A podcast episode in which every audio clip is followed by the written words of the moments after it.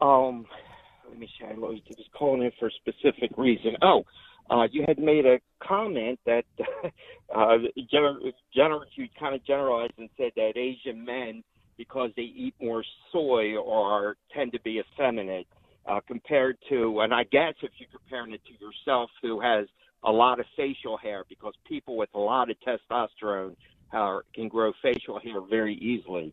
And I guess you're talking about the alpha male Kevin uh, yourself. Um, so uh, I, I I don't think that Asian men are are typically effeminate.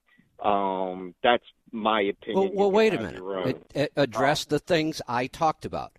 Do they build muscle easily? No. No, they, they don't. It, it, hold on.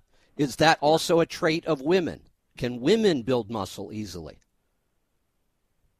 No. No. Do they tend to have yeah. much, much less facial hair? Yes. Do women have less facial hair? Yes. Okay. So, so tell me again so why that why you don't believe that they're effeminate? We we just there are traits that they share with women. I they don't go don't bald very often. Do women go do women go bald very often? No, no. Neither do Asian men.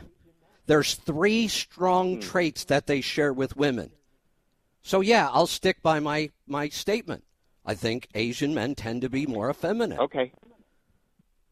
Mm, that's that's an odd assertion.